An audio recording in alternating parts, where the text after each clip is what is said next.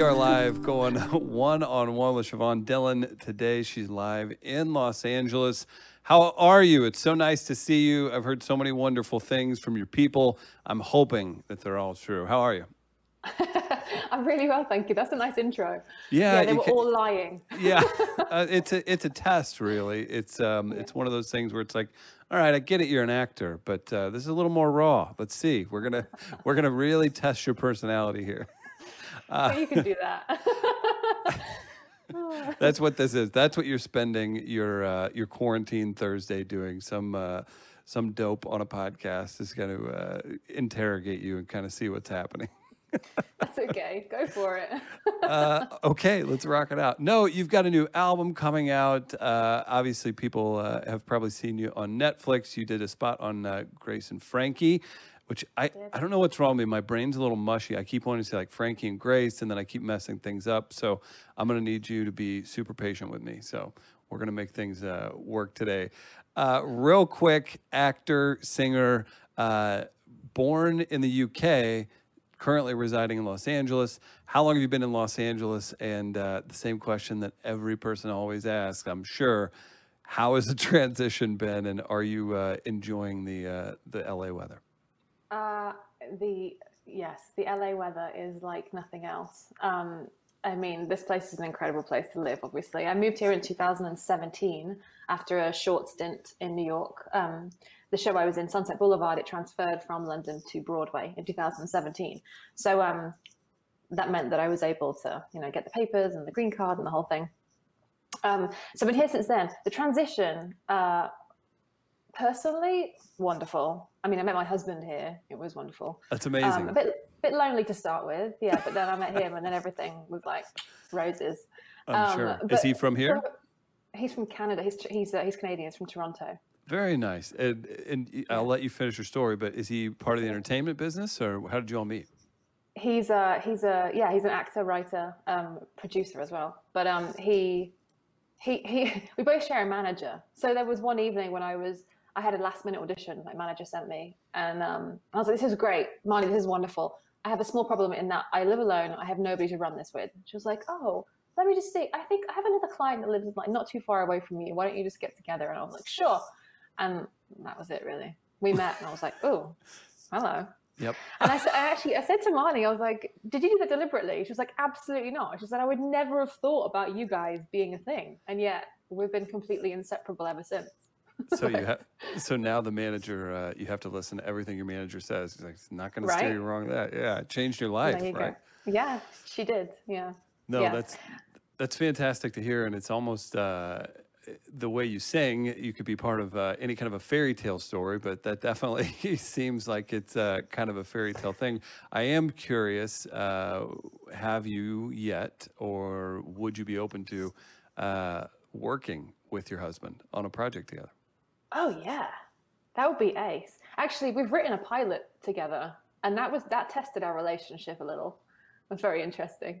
Um, but he's he's brilliant. He's a wonderful writer. But I would love to act with him. Yeah. No, I don't know. We'll see. I mean, Yeah. who knows?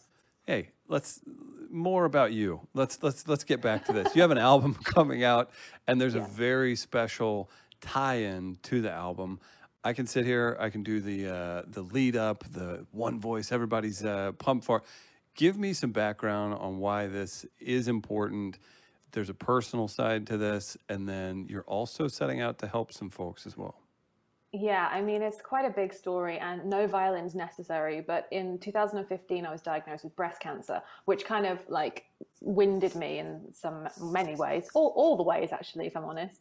Um, but there was never a moment where um, I thought that it was anything other than a really good opportunity to just be a better person, which is a really kind of weird thing.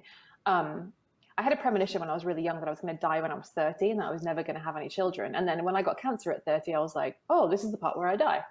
Um, so the fact that I'm still here five years later is pretty cool. but I, That- but I that's- I'm, did. the, I'm the exact same age as you, and I remember turning 30 and just being like, "That's a weird enough thing on its own." Which maybe we're maybe we're privileged to think that's a weird seminal time, but like the reality is, like turning 30, you're like, "Oh man, uh, I'm not I'm not a cajillionaire like I wrote down that I would be in in you know middle school when I'm 30." Yeah, Um, So that on its own is call it seminal, call it strange times can be, and then you add in a life changing, potentially life threatening ending um, piece like that, I can only imagine, and I'm very much connected with that personally. Like, I, yeah, that's got to be very tough.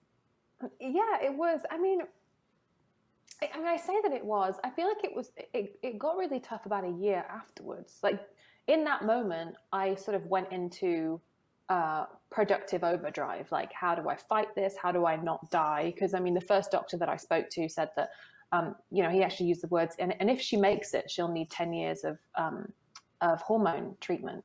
And I was like, if I make it, and my parents were sitting in the room. So I think for them, I mean, they probably still have PTSD about it. For me, I mean, it really was just, uh, it, it, was a blessing. I mean, I can say that looking back, obviously it's much easier in hindsight. And at the time there was so much emotion, but, but still I, in the, for the very core of me, I knew that it was something good.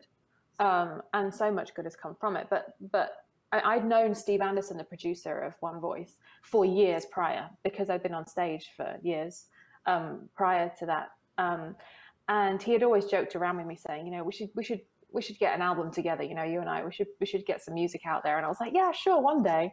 Now he and carries um, he carries some weight for those people that don't know. Uh, who has he yeah. worked with in the past?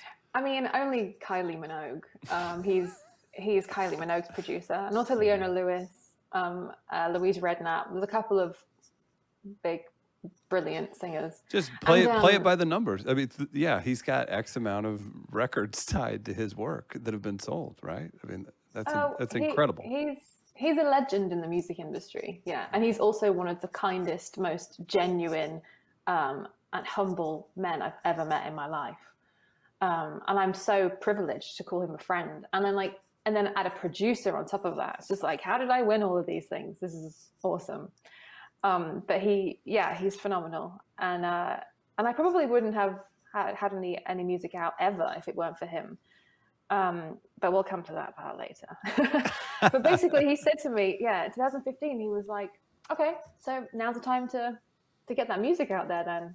And I was like, you know what? I think you're right. Because I felt so emotional and I started looking at music in a completely different way, listening to music in a different way, thinking about performances in a different way. And suddenly the music that I was listening to, I was thinking about just the story and like the depth of it and the truth behind it and the emotional, like the drive, like why the writer um, wrote wrote the lyric like that and why the music feels like that. And it was all, I was dissecting all of these songs that I'd always loved, but didn't really know why. Or maybe did, but on a subconscious level, but I wasn't really aware of it. Right. Um, and so he just said, great, okay, just write like your, you know, the Desert Island disc, like tell me all the songs that you couldn't live without. That was the first list.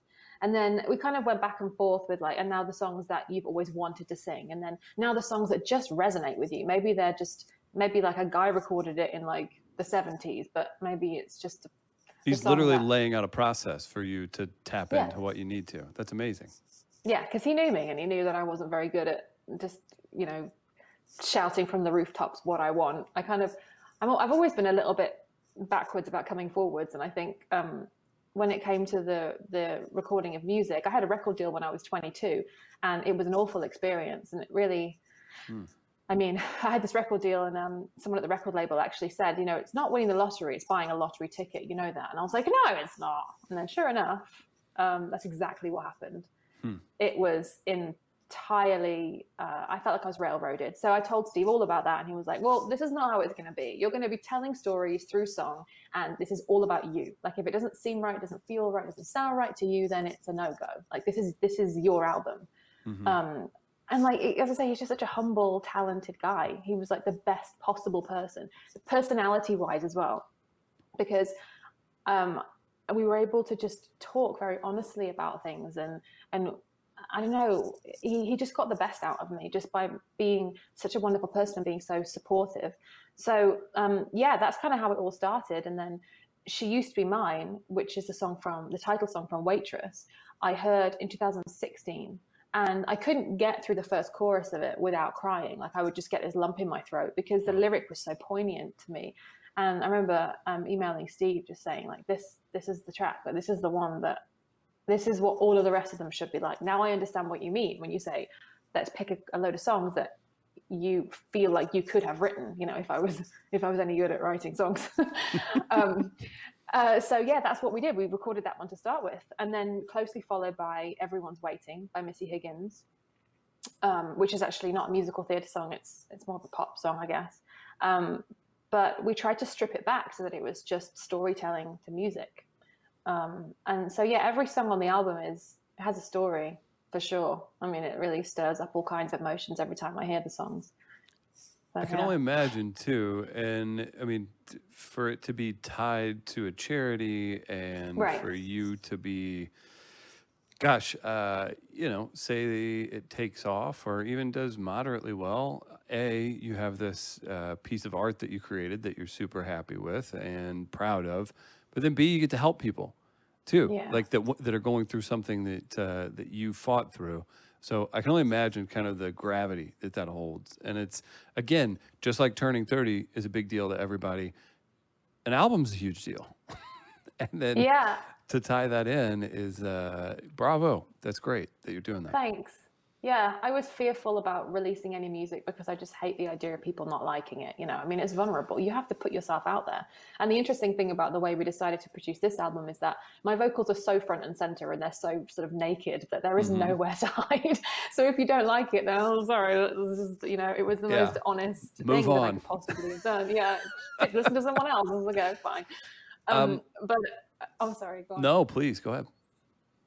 Um, I was I was just going to say the charity thing is um, because there was an episode where um, I had, I think I had, I hadn't even started the radiotherapy yet. I just started the hormone treatment, and um, it basically the I mean. I'll, in a nutshell, it switches off the ovaries because the type of cancer that I had was 100% estrogen uh, receptor positive. Mm-hmm. So, so it basically it basically stopped the cancer from be, being able to feed on any estrogen by just stopping it in my body. So I effectively went through the menopause. And there was like, you know, the panic attacks, the palpitations and the hot sweats oh, and like yeah. all of the things that you just don't want to think about. Um, and there was one morning that I woke up and I just, I was living on my own. I didn't really know what to do, what was going on. And, and it really just, something just took me um, I grabbed my keys and my phone, left the flat in my pajamas, and walked to the London uh, Sanctuary for Haven. This is the charity that I'm donating all the proceeds of the album to. And I just walked straight into that building. Like I, I'd walked past it. I knew it was there, but before that point, I hadn't really, I hadn't really needed it, or I hadn't thought that I needed it because I was too busy being brave. Um, and I walked in the front door and I just stood there and the lady on reception looked at me and she said, How can I help you? And I just started crying. And then I explained, you know, I, I'm on the this uh, tamoxifen it was this hormone treatment and i'm not dealing well with it. And she just sat me down she got me a cup of tea on this beautiful big couch. She gave me a hug. She said right let's write a treatment plan out for you. I mean, it's just purely holistic you know like there's like a therapist and like a, um, an aromatherapist uh, were, i think they had acupuncturists and all these different kind of people. And and ultimately it was just a community of, of women and some men who just wanted to be there for each other. You could go in whenever you wanted. You didn't didn't cost you a penny. And i just remember on that day thinking this is literally like heaven. In my world right now where right. i'm getting palpitations and panic attacks and all the things i i just finally I was able to find a haven and you know breast cancer haven was my sanctuary. And so at that moment I was like how can I help? And I and I think I actually said to a lady I think the second or third time I went in there I was like what can I do to help you guys? And she just laughed at me and she said just slow down. Just you need to heal up. Like you need to rest and recuperate. And then sure you know later down the line come back go be a healthy example of our of our work. Yeah yeah she was like later down the line you know we can think of something. We do lots of uh, lots of events and you know you're a singer so maybe you could help us raise some money you know that way. And i was like That's yeah awesome. maybe i can. And then and then this all happened and i thought perfect. Now i have this album that i was terrified of releasing. It's released into the world and i hope it does well because i want to help the haven charity. So that's how it sort of all came full circle do you do you have plans to tour once things open up have you had the opportunity to I say the opportunity. Sometimes they're probably fun. Sometimes they're. Have you done any live streaming uh, songs? I I've sent a video of you singing in a situation kind of like this. You sounded great. So oh, thank you. Not everyone does. Like people could get exposed uh, with not uh, a super nice studio setup, kind of protecting them almost. Mm. Um, do you want to to tour off the album? Is that even part of the plan? And then I guess uh, have you dabbled in any virtual uh, concerts, singing, anything else? Well, um, I would love to tour with this. I didn't think that, that would be something that I'd want to do before quarantine, which is funny enough because now it's like get I, me anywhere. well, not not even because like side note, I've actually I've actually trained as a meditation teacher because I'm such a huge believer in self healing and sound therapy, and I use um, crystal singing bowls, and obviously I hum or we say tone, toning it's called, mm-hmm. um, and singing with the bowls, and it's really interesting. Like from a meditation perspective, like the self help, the self care, sorry, that I've been focusing on has really helped me and it's starting to really help people that I'm teaching as well. Oh, so I've great. been getting really excited about that. And this quarantine time was a wonderful time to reflect on all the teaching that I've done and that I've received and all the books that I've been reading in the middle of and put down. And now I've been able to finish them and carry on learning. So I honestly thought before quarantine that I was going to sort of move away from music and into meditation and sound therapy but since quarantine, it's so interesting. My whole life, I feel like I've tried to do fashion design, been kicked back into singing. Tried to do interior design, been kicked back into singing. It's like the universe just keeps kicking me back to doing this singing stuff. I mean, you know, the global pandemic was a bit extreme, but ultimately what's happened is that I've been kicked back into singing again. But this time I found a whole new love and appreciation for it. So that's like, that's where it's a little bit different. Um, so the quarantining really just made me realize that I, I love telling stories through song. And I'd sort of just gone, oh, well, everyone does that. But now it's not about who's doing it, who's not doing it. It's about how passionate I am about it. And because of being able to help the Haven charity and because of the feedback that I'm getting from people saying that they were able to, it was a cathartic experience to listen to the album and it reminded them of the people that they've lost or, you know, the relationships they're going through or whatever it is. It's made me go, oh, that, that in itself is a form of therapy in many ways. Um, so I am starting to think now about, yeah, when things start opening up again, maybe I should do some touring of some description. But you know, um, if anything, you're in the entertainment capital of the world. If anything, go play some go play some spots around Los Angeles, so you don't have to travel. Be on a plane, wear yourself out. Yeah. Uh, yeah. That that could be something in itself. And I'll tell you what, as somebody who owns a studio and does uh, streaming, obviously, uh, I I'm I'm talking to quite a few musical artists right now, friends and uh, you know guests and stuff. Mm-hmm. There there's not going to be huge concerts for a while, so I don't know. Go go set up something intimate and live stream it. There you go. Yeah. record sales uh, could help that way too. I think that's okay. definitely a, a, viable option for somebody like you. So, what about on the acting front before uh, we get you out of here? Do you want to? Push forward? I mean, does that become a stressful thing with your husband going out for gigs? Does that mean, you know, if you pick up something, you're going to have to travel? People film in Vancouver, Atlanta, you know, New yeah. York, everywhere else. So, do you want to continue pursuing acting, or is it uh, full steam ahead on the album and singing for now? I mean, I'm I'm just open to all of it. I've been. Yeah. I feel like I thought that I knew what I wanted, and then and then something like this happens and you go oh i didn't oh sure. I mean i'm having a great time. Like i just last yeah. night recorded the second this situation one take recording of um of the second song everyone's waiting. And i really loved it. So i'm thinking i'm open to everything. I would go and do uh, another show. I would totally be up for streaming. I think you make a very good point. But also yeah sure like when studios open up and if someone wanted to you know, offer me a job in a TV show. I mean, I've auditioned enough. I feel like I would probably just continue to audition, but sure. I guess things that are meant to find you just find you. You know, the universe has a way of of, of uh, conspiring for us. I think. I think when it's something that is intended for us, it won't pass us by. I really live by that too. So again, just sort of, I don't know, relaxing into what will be will be in many ways whilst also focusing my attention on the meditation and, and healing as well as the music now of course. Seems like you're in Sounds a great place. no it certainly does. Um, where can people follow you? Do people people need to go to instagram? What's uh where's your best uh, social media follows? I think for the most part siobhan dillon official is the best place to start. Instagram is siobhan dillon official. My website is www.siobhandillonofficial.com And um, what else? I think Spotify is Siobhan Dillon. You can buy, you can stream the album on Spotify. You can buy it on Amazon. And, Let's buy it. Let's let's people buy it. You do that. You help out a charity. You help out. Listen, Yeah. Spotify is great for uh, exposure. Uh, Siobhan's not paying bills on on Spotify. Maybe you will. I'm not trying to disparage it, but I just uh, No, I have a. right.